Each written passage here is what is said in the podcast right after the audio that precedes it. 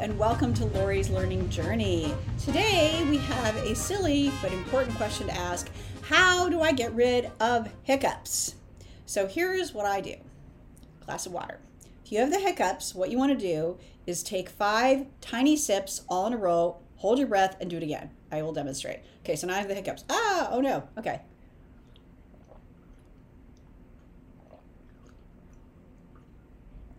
Hold your breath. Do it again.